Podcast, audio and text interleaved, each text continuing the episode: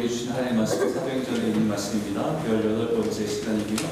사도행전 6장 8절에서 15절까지의 말씀 그리고 7장 58절에서 60절까지의 말씀입니다.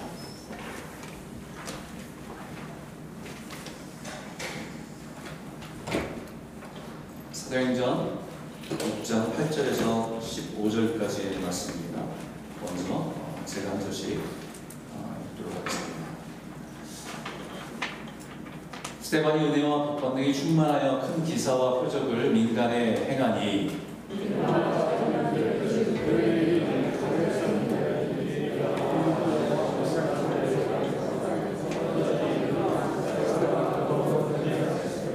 스테반이 기회와 성령으로 말함을 그들이 등이 당하지 못하여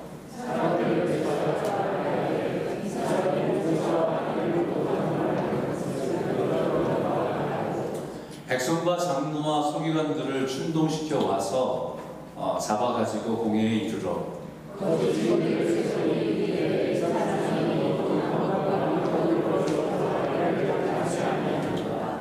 그의 말에 이 나사렛 예수가 이곳을 헐고 또 모세가 우리에게 전하여 준 규례를 고치겠다 함을 우리가 들었노라 하거늘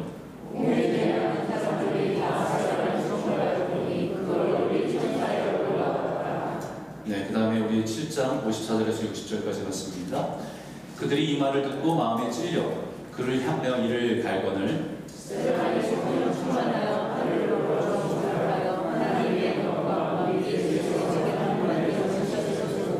말하되 보라 하늘이 열리고 인자가 하나님 우편에 서신 것을 보노라 한대 저희가 소리를 들으며 귀를 막고 일제히 그에게 달려들어 성 밖으로 내치고 돌로 칠세 증인들이 옷을 벗어 사울이라 하는 청년의 발 앞에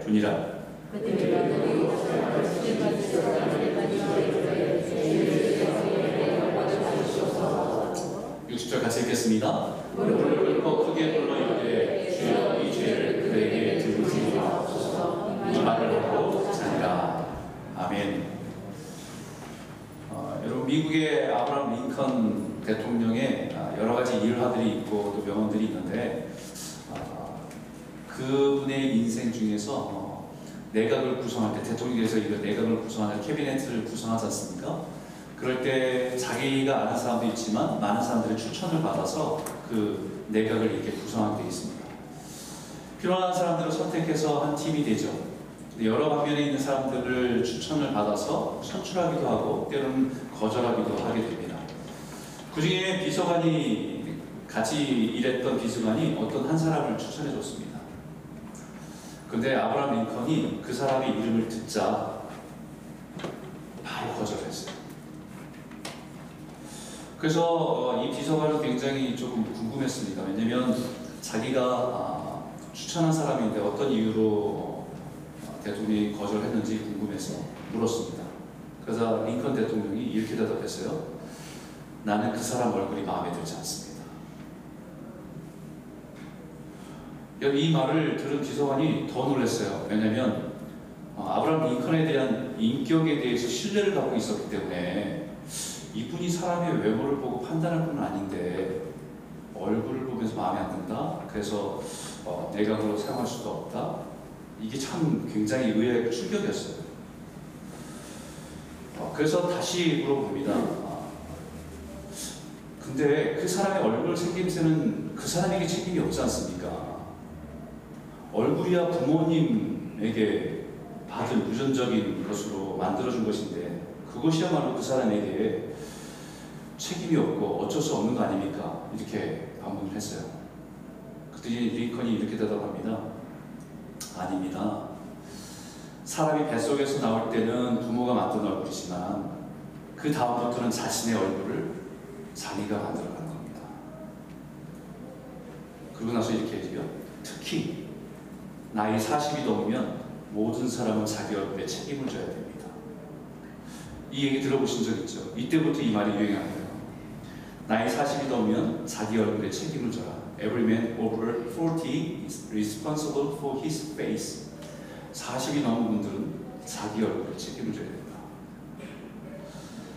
아, 갑자기 얼굴에 표정을 이렇게 관리하시는 분이 계신데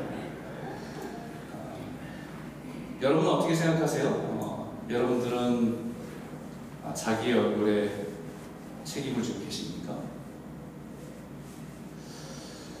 어, 나- 나이 40이 넘으면 자기 얼굴에 책임을 져야 된다. 이 말은 그 사람의 얼굴이 잘생기고 이쁘냐라고 하는 외모 지상주의를 말하는 것이 아닙니다. 그 인생을 살아가면서 수많은 사건과 여러 가지 일들을 경험하면서 고스란히 얼굴에 아, 담기기 때문에 이런 말들을 하는 거죠. 태어나면서 주어진 외모는 어쩔 수 없습니다. 아, 살아가면서 우리의 삶을 대하는 태도와 반응으로 우리의 모습에서 풍기는 이미지를 얘기하는 것 같아요. 목사님 얼굴 좀 푸세요. 너무 긴장하시는 것 같아요. 아, 우리 삶의 모든 상황 속에서 근심과 걱정과 두려움에 산 사람 그리고 그 모든 상황에서 기쁨과 평강과 소망을 가지고 찬송하며 살아가는 사람 그 사람의 얼굴은 갖출 수가 없을 겁니다. 아마 확연히 달라질 거예요. 이거는 우리의 외모가 잘생겼다 못생겼다가 아니라 아, 그 사람에게 풍겨 나오는 평강 또 편안함 안정감, 기쁨 이런 것이 흘러나오는 거라고 생각됩니다. 아, 저도 지금 표정 관리하느라 굉장히 힘듭니다 지금. 예수를 믿어 그- 그리스도인이라고 살아가는 우리가 예수를 생각하고 예수를 전하고 모든 삶 속에서 고난 속에서조차도 예수님을 바라보고 살아가는 사람들인데 그렇다고 하면 누구보다 우리가 우리 모습에서 예수의 형상이 제일 많이 나타나야 되지 않겠습니까? 근데 오늘 본문에 성경을 통해서 만나는 스테반을 보면서 어, 저는 놀랍니다. 한 가지 놀라는 것은 야 진짜 예수님을 많이 닮았네. 또 한 가지는 저는 예수를 전하고 예수를 가르치고 말씀을 전하는 설교자인데도 나는 아직 예수님을 닮아가는데 한참 멀었네. 이 두 가지 사실을 아, 깨닫게 됩니다. 한때는 저 또한 뭐 예수를 말하고 가르치면서 때로는 정말 우리가 예수님처럼 과연 우리가 그렇게 살아갈 수 있을까? 라는 의구심이 들 때도 있습니다. 그러나 오늘 본문의 모습, 스테반의 모습을 보면서 정말 사람이 변화돼서 거의 예수님 같이 살, 살아갈 수 있구나 라는 것을 다시 한번 확인하게 돼요. 바로 그 스테반의 모습을 성경이 이렇게 표현하고 있는데요. 6장 15절에 나왔습니다. 같이 한번 읽어볼까요? 함께 읽겠습니다. 시작. 공회 중에 많은 사람들이 다 스테반을 주목하여 보니 그 얼굴이 천사의 얼굴과 같더라. 천사의 얼굴과 같다라고 말하는데 여기 지금 누가 저- 스테반의 얼굴을 보면서 말하고 있냐면 공회 중에 앉은 사람들.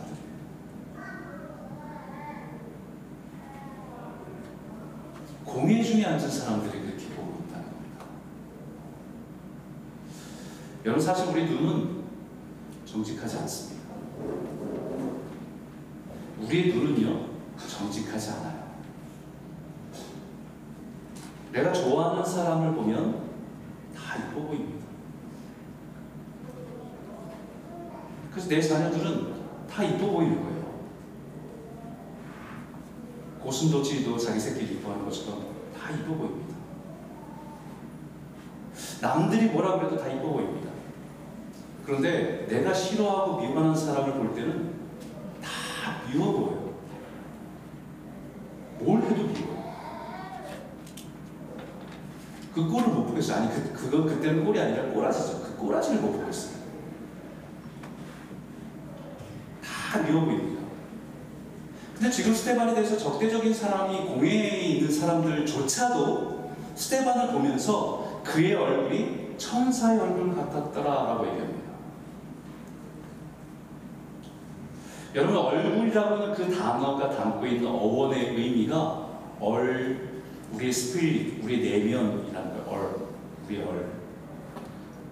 골은 꼴, 어떤 우리 형상, 우리의 내면에 있는 이 정신과 내면이 밖으로 표현된 모습이 우리 얼굴에 드러난다는 거예요. 그래서 얼굴입니다. 우리 내면에 무엇으로 채워져 있느냐에 따라서 우리 얼굴의 분위기와 이미지가 바뀔 수 있다는 거예요. 우리 한번 우리 옆에 있는 분들 한번 보실까요? 잠깐 살짝 살짝만 보세요. 네, 편하게 보시는 분이 있고 못 보시는 분이 있는데 여러분 여러분 얼굴을 보면 어, 오늘도 우리 아침에 교회 오기 전에 거울을 보잖아요. 그러면 여러분들은 아, 저는 요즘에 거울 보는 것조차도 좀 불편해요. 옛날에 사진 찍고 그런 거 사진 찍는 거 되게 좋아했었는데 이제는 사진 찍자 그러면 아 좀 안 찍고 싶은 마음들이 들어요. 왜냐면 이제 그 사진을 보면 마음에 안 들 때가 많거든요. 근데 우리는 우리의 내면에서 흘러나오는 이 얼굴, 우리 안에서 있는 모습들이 드러나는 것이 우리의 모습이기 때문에 누군가는 우리가 접하는 모든 사람들이 우리의 모습에서 그것을 본다는 겁니다. 그러면 일주일 살 동안에 여러분들 만난 사람들, 세상 사람들이 저와 여러분을 만난 사람들이 그 얼굴에서 무엇을 보았을까요? 오늘 이 말씀을 통해서 우리는 우리 모습에서 예수님이 예수님의 모습이 조금이나마 드러나기를 소원합니다. 저도 마찬가지고요. 오늘 이 말씀을 주- 전하는데 사실 저는 너무 부담됩니다. 왜냐하면 가장 자격이 없는 사람이 이 말씀을 전해야 되는 게 너무 고통스러워요. 우리 모습에서 예수님 형상과 아름다운 얼굴, 그 모습이 우리의 삶에서 깊이 묻어나오는 작은 예수의 삶을 살아가는 저와 여러분 모두가 되시기를 주의 이름으로 축복합니다. 첫 번째 여러분 같이 나누고 싶은 것은 스테반의 모습에서 예수님을 닮은 모습들을 좀 살펴봤어요. 첫 번째는요, 성령의 은혜와 권능이 충만한 삶입니다. 우리 6장 8절에 있는 말씀인데 같이 한번 읽어보겠습니다. 시작. 스테반의 은혜와 권능이 충만하여 큰 기사와 표적을 민간에 행하니 은혜와 권능이 충만한 사람이었다는 것입니다. 하나님의 은혜가 그의 삶에 충만해서 그 충만함이 삶의 능력으로 나타났다는 것입니다. 스테반은 지난, 지난주에 우리가 교회에 문제가 있을 때에 헬라파 유대인, 히브리파 유대인들의 갈등이 있었잖아요. 그 갈등을 해결하기 위해서 교회 내에서 제자들은, 사도들은 우리 말씀과 기도에 전무하겠다. 대신에 이 문제를 실질적으로 해결하기 위해서 교회 안에 성령과 지혜가 충만한 칭찬받는 사람 일곱 명을 뽑아서 그 일을 행할 수 있도록 대표를 뽑자. 라고 선출한 일곱 명 중에 한 사람이 스테반이라고 하는 사람입니다. 그러니까 갑자기, 갑자기 이런 것이 아니라 그의 모든 삶에서 성도들이 볼 때 성령 충만하고 지혜 충만한 사람으로 인정받는 사람이었기 때문에 그 모습에 늘 충만함이 있었다는 것을 말하고 있는 것이죠. 이것이 스테반에게 드러난 예수님의 닮은 첫 번째 증거입니다. 왜냐하면 요한복음에 예수님이 처음 본 요한 사도 요한이 예수님을 보고 이렇게 말씀했거든요. 말씀이 육신이 되어 우리 가운데 거하시며 우리가 그의 영광을 보니 아버지 독생자의 영광이요 은혜와 진리가 충만하더라. 예수님을 첫 번째 보면 그 모습이 은혜와 진리가 충만한 모습이었다는 것입니다. 이것은 외적으로 드러나는 외모에 대한 표현이 아니라 예수님의 내면의 영적인 부분에 드러나는 흘러나오는 그런 충만한 모습을 보고 말한 것입니다. 이것이 예수님의 모든 삶의 능력의 원천이었다는 거죠. 하나님의 은혜 그리고 하나님의 진리로 가득 채워진 모습. 바로 그 모습이 지금 스테반의 모습에서 그들에게 그대로 동일하게 나타나고 있다는 것입니다. 그의 영혼에 하나님으로 부어지는 은혜와 능력이 가득 차고 넘치는 모습으로 채워져 있는 것이 보인다. 여러분 그러면 은혜가 뭡니까? 우리는 은혜를 받았다. 뭐 설교가 끝나면 뭐 은혜 받으셨 받았습니다. 인사하는 분도 있고 한데 은혜 받았다, 은혜가 채워졌다. 라고 그 말할 때 그 은혜는 뭡니까 도대체? 쉽게 말하면요. 하나님께서 나를 사랑하신다는 것을 알고 느끼는 것이 충만해졌다는 겁니다. 내 삶은 참 곤고한데 내 삶은 참 힘든데 그럼에도 불구하고 그 하나님이 나를 지금 돌보시고 계시구나 나를 사랑하고 계시구나 이것이 내 마음에 느껴지고 이것이 충만하게 느껴졌다는 것을 얘기하는 겁니다 그게 은혜 받았다는 거예요. 나 같은 죄인을 찾아오셔서 사랑으로 만나주신 것이 은혜이고 나같이 부족한 사람을 하나님의 사랑으로 보듬어 주신 것이 은혜고. 늘 넘어지고 끼어지지만 그럼에도 불구하고 믿고 충성되다 말씀하시고 또 감당할 수 있는 자리에 세워주신 것이 은혜고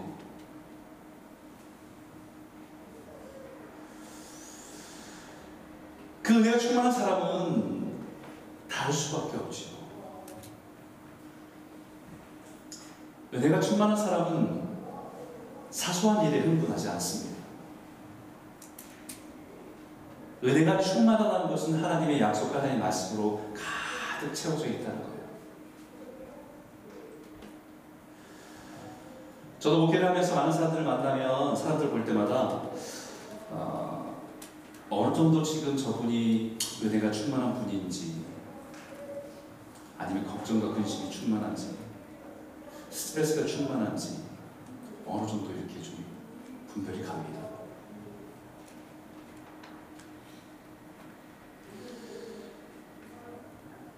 겉으로는 웃고 있어도 대화를 해, 해보면 분별이 많이 가요. 은혜가 충만한 삶인지 아닌지 가장 먼저 드러나는 증거가 무엇인지 아십니까? 그 증거는 첫 번째 증거는 말입니다. 그분의 삶에 무엇으로 가득 채워져 있는지는 그것은 제일 먼저 말로 표현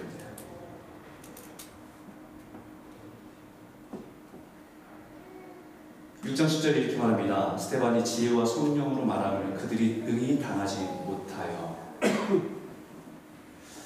스테반에 대해서 적대적이고 화가 난 사람들 앞에서도 감정에 따라 말하지 않고 성령을 따라 하나님의 지혜를 따라 말하고 있다는 것입니다. 로마서 표현에 비유해서 말하면 우리가 예수를 구주로 고백하고 믿는 순간에 성령은 우리 안에 내주하여 계십니다. 우리를 다스리십니다. 그런데 우리 안에는 성령이 다스림만 있는 것이 아니라 우리가 가지고 있던 죄의 소욕이기 때문에 이것은 늘 갈등하게 되어 있습니다. 이것이 우리 영적인 현실이거든요. 그러나 우리 육체의 소욕을 따르지 않고 성령의 소욕을 따르기 시작하면서 우리의 내면은 점점 성령의 통치 속에서 우리 다스림이 그 안에서 말로 인해서 그런 태도로 인해서 변화들이 드러나게 되어 있습니다. 스테반이 이 순간에 자기에게 적대적인 사람들에게 육체의 소욕에 따라 반응하기 말하기 시작했다고 한다면 분명 그의 말에는 분노와 미움이 가득한 말로 말이 나왔을 겁니다. 상대방과 거친 싸움들을 일으키기에 충분했을 겁니다.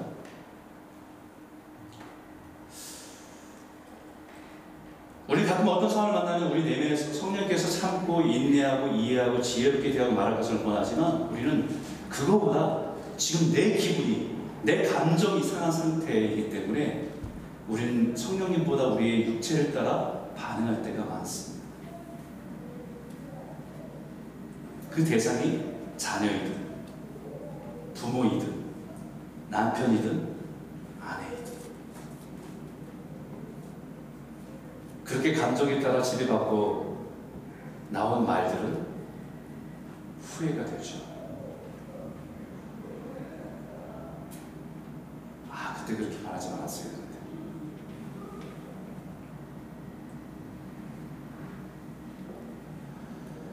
사실 저도 요즘에 아, 저희 집에 토요일마다 지금 계속 해프닝이 일어나요. 2주째. 토요일 저녁마다. 어, 그 전에는 이것을 잘 다루려고 노력을 했는데, 어, 요즘에는 제가 잘 다루지 못하는 것 같아요. 분명히 제가 주일날 설교를 하기 때문에 토요일날 이런 일들이 많이 있습니다. 그때마다 잘 조절을 하고 조절하고 참고 했어요. 그런데 한 2주 동안은 제가 조절이 잘 안 돼요. 음.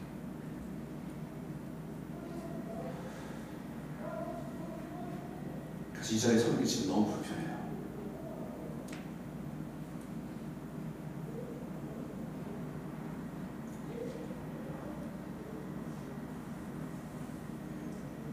자격 없는 사람이 이 자리에 서 있는 게 너무 불편합니다.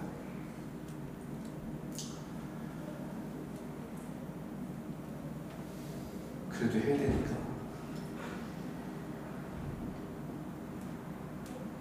우리가 잘 평상시에는 잘 이겨냅니다. 하지만 어느 상황에 스트레스를 많이 받고 있으면 그것이 트리거가 돼서 우리의 감정의 손을 딱 넣을 때가 있는 것 같아요. 뭐 그렇다고 해서 큰일이 있는 건 아닙니다. 아, 아 그러지 말았어야 되는데 라는 후회예요. 요즘 여러분들의 삶을 가득 채우고 있는 것은 뭡니까? 성령의 은혜입니까? 아니면 걱정과 근심입니까? 거짓과 미움입니까? 그 우리들의 삶 속에 나오는 말들을 한번 점검해 보십시오.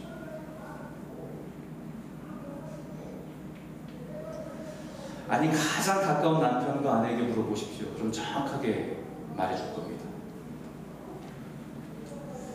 만약에 우리의 정, 우리의 영, 영적인 상태가 메말라 있다고 한다면 고갈라진 상태가 이- 돼, 돼 있다고 한다면 우리의 말은 아마 은혜스러운 말보다는 상처스러운 상처 주는 말들이 많이 나오는 것 같아요.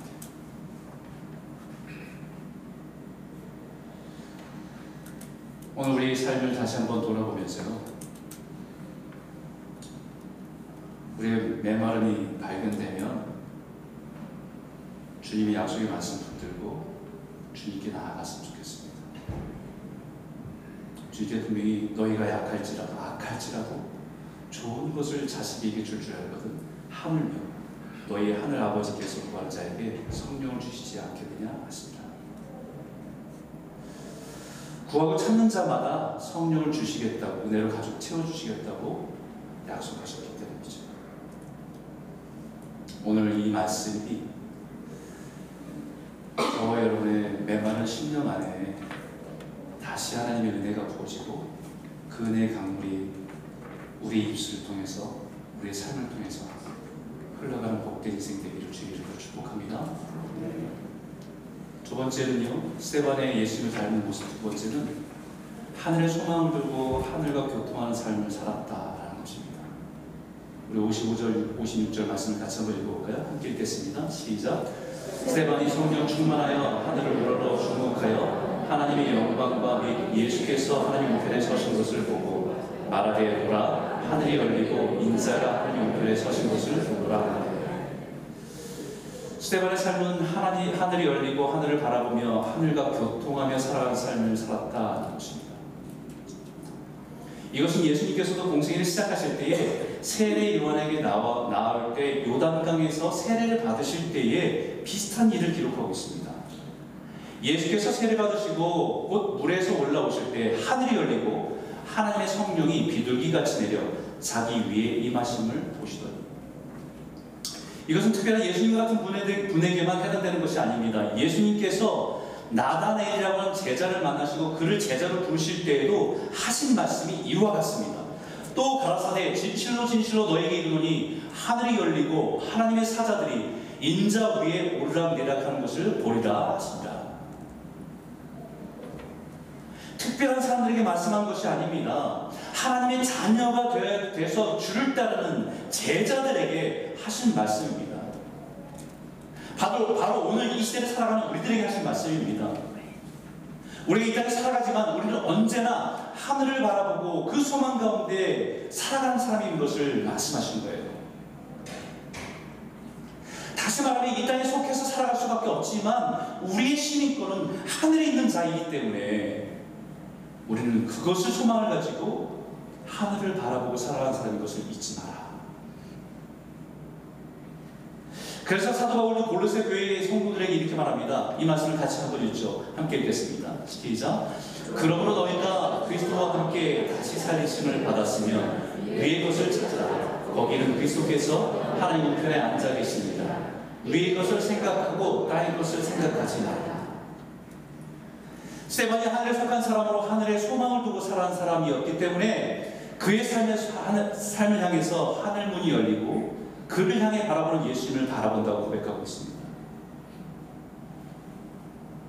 하나님께 속하고 하나님 하늘의 소망을 두고 살아간 사람에게는 인생의 모든 문이 닫힌 것 같고 막힌 것 같은 그 순간에도 여전히 그를 향해서 하늘의 문이 활짝 열린다. 라는 것을 잊지 마라. 지금 스테반이 처한 상황은 좋은 상황이 아닙니다. 위급한 상황입니다. 공회에 있는 사람들이 흥분해서 스테반을 향해서 적대적이고 심지어는 돌을 들어서 쳐 죽이려고 하는 심각한 상황입니다. 그런 상황에서 그가 바라본 것은 흥분한 사람들이 아니라 하늘을 바라봐. 이것은 그가 처한 현실을 외면하는 것이 아니라 그가 의지하고 바라보는 것이 무엇인지 우리에게 보여줍니다.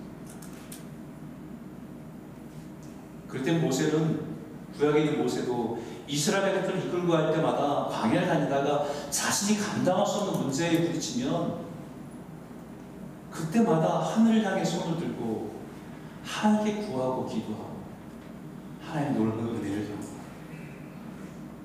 솔로몬이 성전을 다 완성하고 나서 하나님을 하나님께 기도할 때 하늘을 향해서 손을 들고 기도하면서 그때 하나님 응답하신 것을 히스기야도 죽음의 위기 속에서 하나님께 부르짖어 하늘 향해 손을 들고 부르짖고 기도할 때 그의 생명을 15년이나 연장시켜준 하나님의 은혜를 받고. 다니엘도 우상에 절하는 자가 사자의 뿔에 던지기, 던짐을 받는다는 것을 알면서도 늘 하던 대로 하늘을 향해 창문을 열어놓고 기도하고 하나님께서 그에게 은혜를 부시고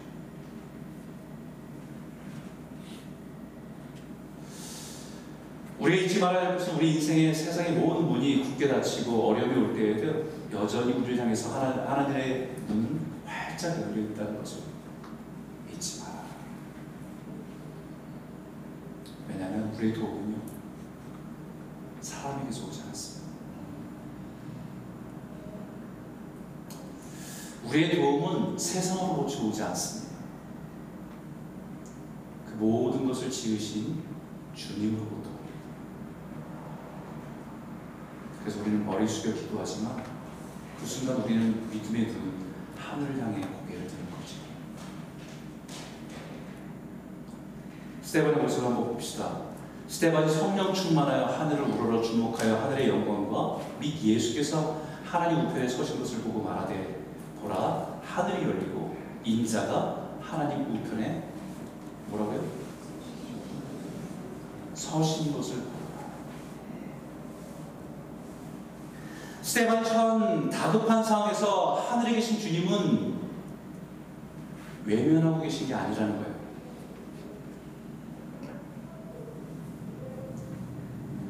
자칫하면 돌을 들어서 지금 죽음의 위기 있는 상황 가운데 스테반이 부르짖어 기도하는데 하나님은 외면하고 계신 것처럼 보입니다. 그런데 스테반이 돌에 맞아 죽는 상황은 너무 안타까워서 주님께서 그것을 보시면서 방치하신 것이 아니라는 거예요.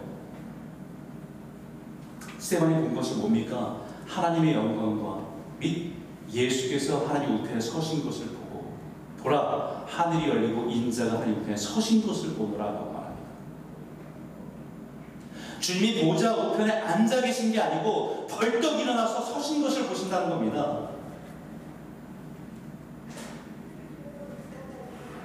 스테반이 돌에 맞아 죽는 그 상황은 너무 안타까워서 하나님의 보좌의 자리에서 앉을 수가 없어서 벌떡 일어나서 바라보고 계신 주님을 본다는 것입니다. 당장이라도 달려오고 싶지만 그것은 그가 감당해야 될 십자가의 길이기 때문에 잘 견뎌주기를 잘 이겨주기를 바라면서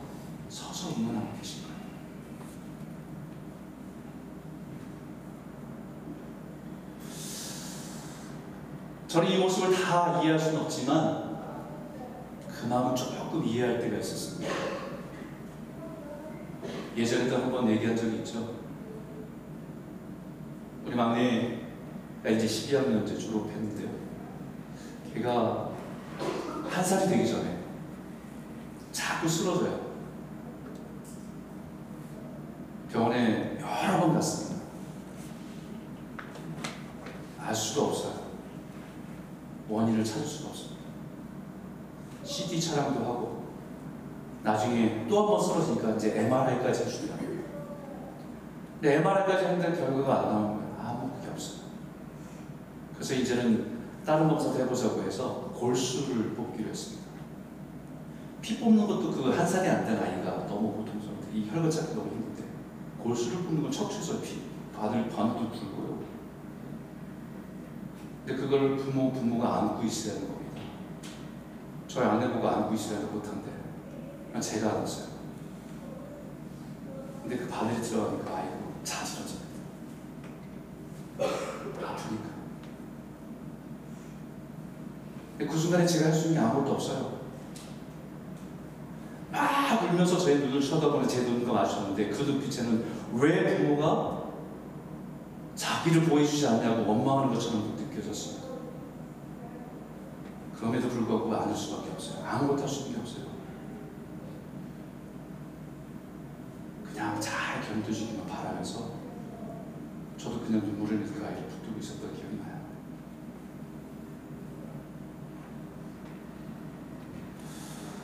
어쨌든 스테반 집사를 구해줘야 되는 게 맞는 것 같은데 주님은 자리에서 벌떡 일어나서 그 스테반 집사가 순교하는 그 모습을 그것이 그가 짊어지는 십자가의 모습이기 때문에 잘 감당하기를 원하는 마음으로 바라보고 있었다는 거죠.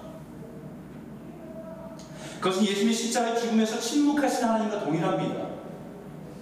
십자가의 고통에서 예수님께서 나의 하나님, 나의 하나님, 어째야 나를 버리셨나이까라고 절박하게 절규하는 그 예수님의 부르심에 하나님은 침묵하셨어요. 그동안에 나는, 너는 나의 사랑하는 자들이라고 말씀하시면서 교통하셨던 주님이, 하나님이 예수님의 부르심 속에서 침묵하고 계셨어요. 그 침묵은 우리를 구원하시기 위해 그 십자가의 사역을 끝까지 잘 완성해 주기를 바라는 하나님의 때문에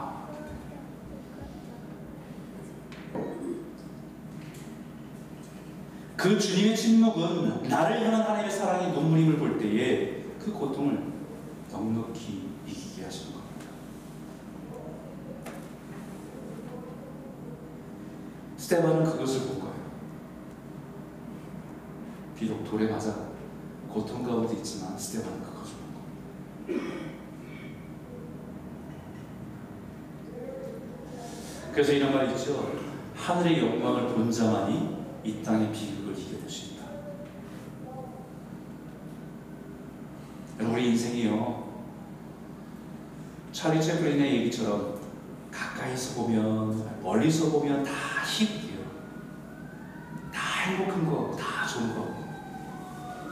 가까이서 보면 다 비극. 다 고통이 있고 아픔이 있고 상처. 우리가 다른 사람 보면 다 행복한 것 같잖아요. 좋은 거 먹고. 가까이서 보면 다 고통이 있어요. 그게 우리 인생입니까? 근데 하늘의 영광을 보는 자만이 우리 인생이 이 땅의 비극을 이겨낼 수 있죠. 사랑하는 성도 여러분, 주님은 늘 우리를 바라보고 계십니다. 이 세상에 소망이 없고 모든 것이 무너져도 우리를 향한 하나, 하나의 문은 항상 활짝 열려 있어요.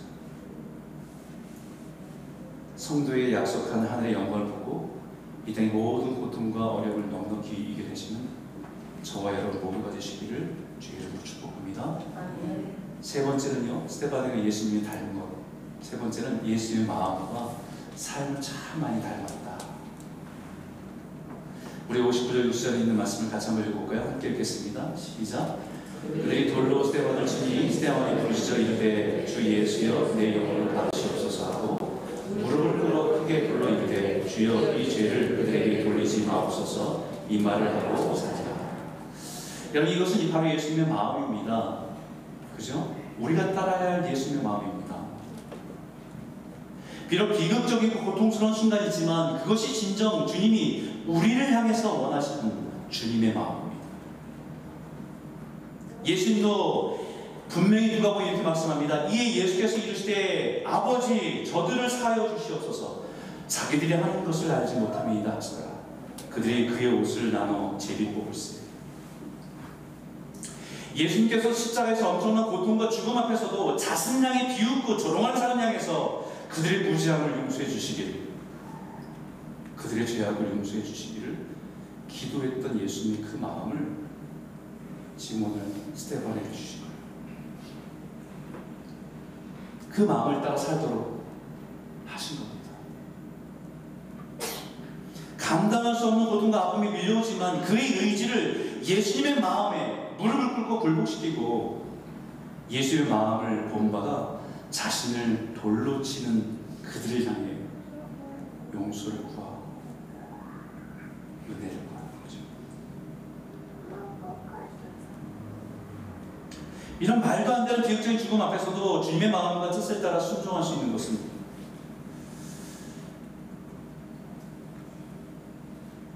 우리의 인생이 죽음으로 끝이 나지 않는다.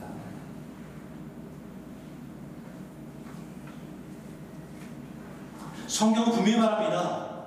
이 말을 하고 자리라 라고 말합니다. He fell asleep.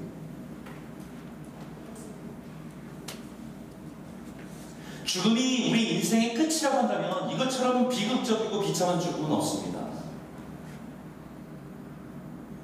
길에서 돌에 맞아서 객사한 거다. 나쁜 일을 하다가 처벌받은 것도 아니고 선한 일을 했는데 억울하게 돌에 맞아 죽은 거야.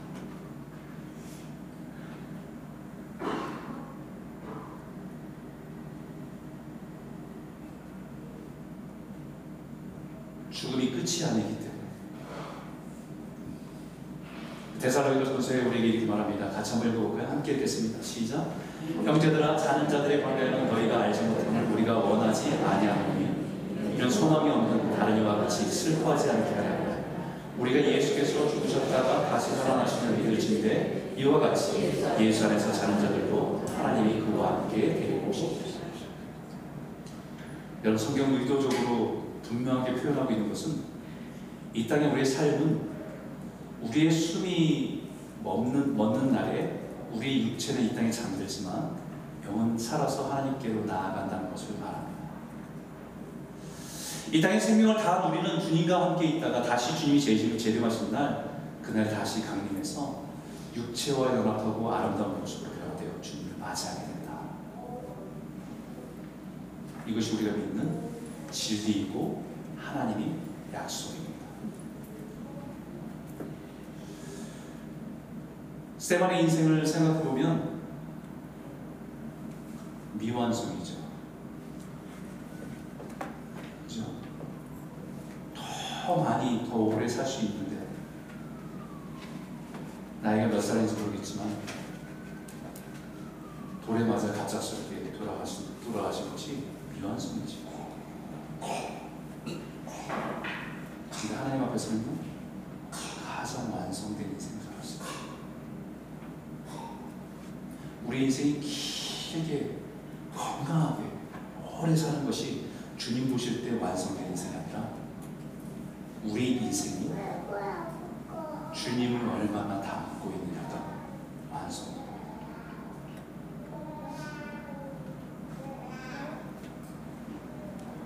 그러면 아무리 젊은 나이에 돌아가서도 주님 보실 때는 가장 완성된 인생이구나. 사랑하는 성도 여러분, 저와 여러분 모두가 죽음을 두려워하며 살아가는 성도가 아닌 죽음 너머의 아름다운 또 영화로운 영원한 삶을 바라보면서 이 땅에 사는 동안에 예수님을 잘 닮아가는 작은 예수로 살아가는 저와 여러분 모두가 되시길 주 이름으로 축복합니다. 우리 한번 이 찬양을 같이 한번 드릴까요? 이 찬양의 고백이 우리의 고백이 되었으면 좋겠어요. 내 삶의 소망, 내가 바라는 하늘. 여러분 이 인생이 예수님 내 삶의 모든 필요한 것을 공급해 주시고 그것을 내가 행복합니다. 아무리 저를 목회를 오래 하면서 이건 기독교 아닌 것 같아요. 주님을 믿기에 우리에게 주시는 은혜가 있죠. 우리가 누리는 풍성함입니다. 예수를 믿는 건요.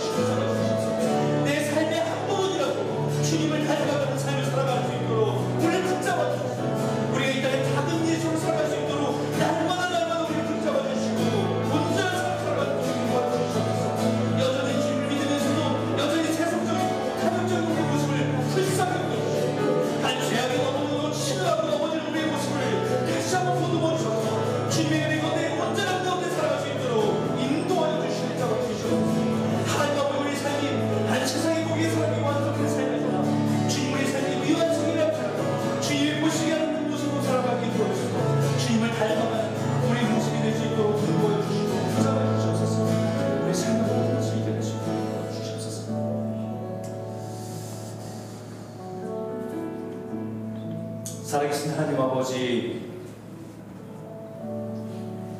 오늘 시대반을 바라보면서 어떻게 예수를 믿는데 어떻게 다룰 수 있을까?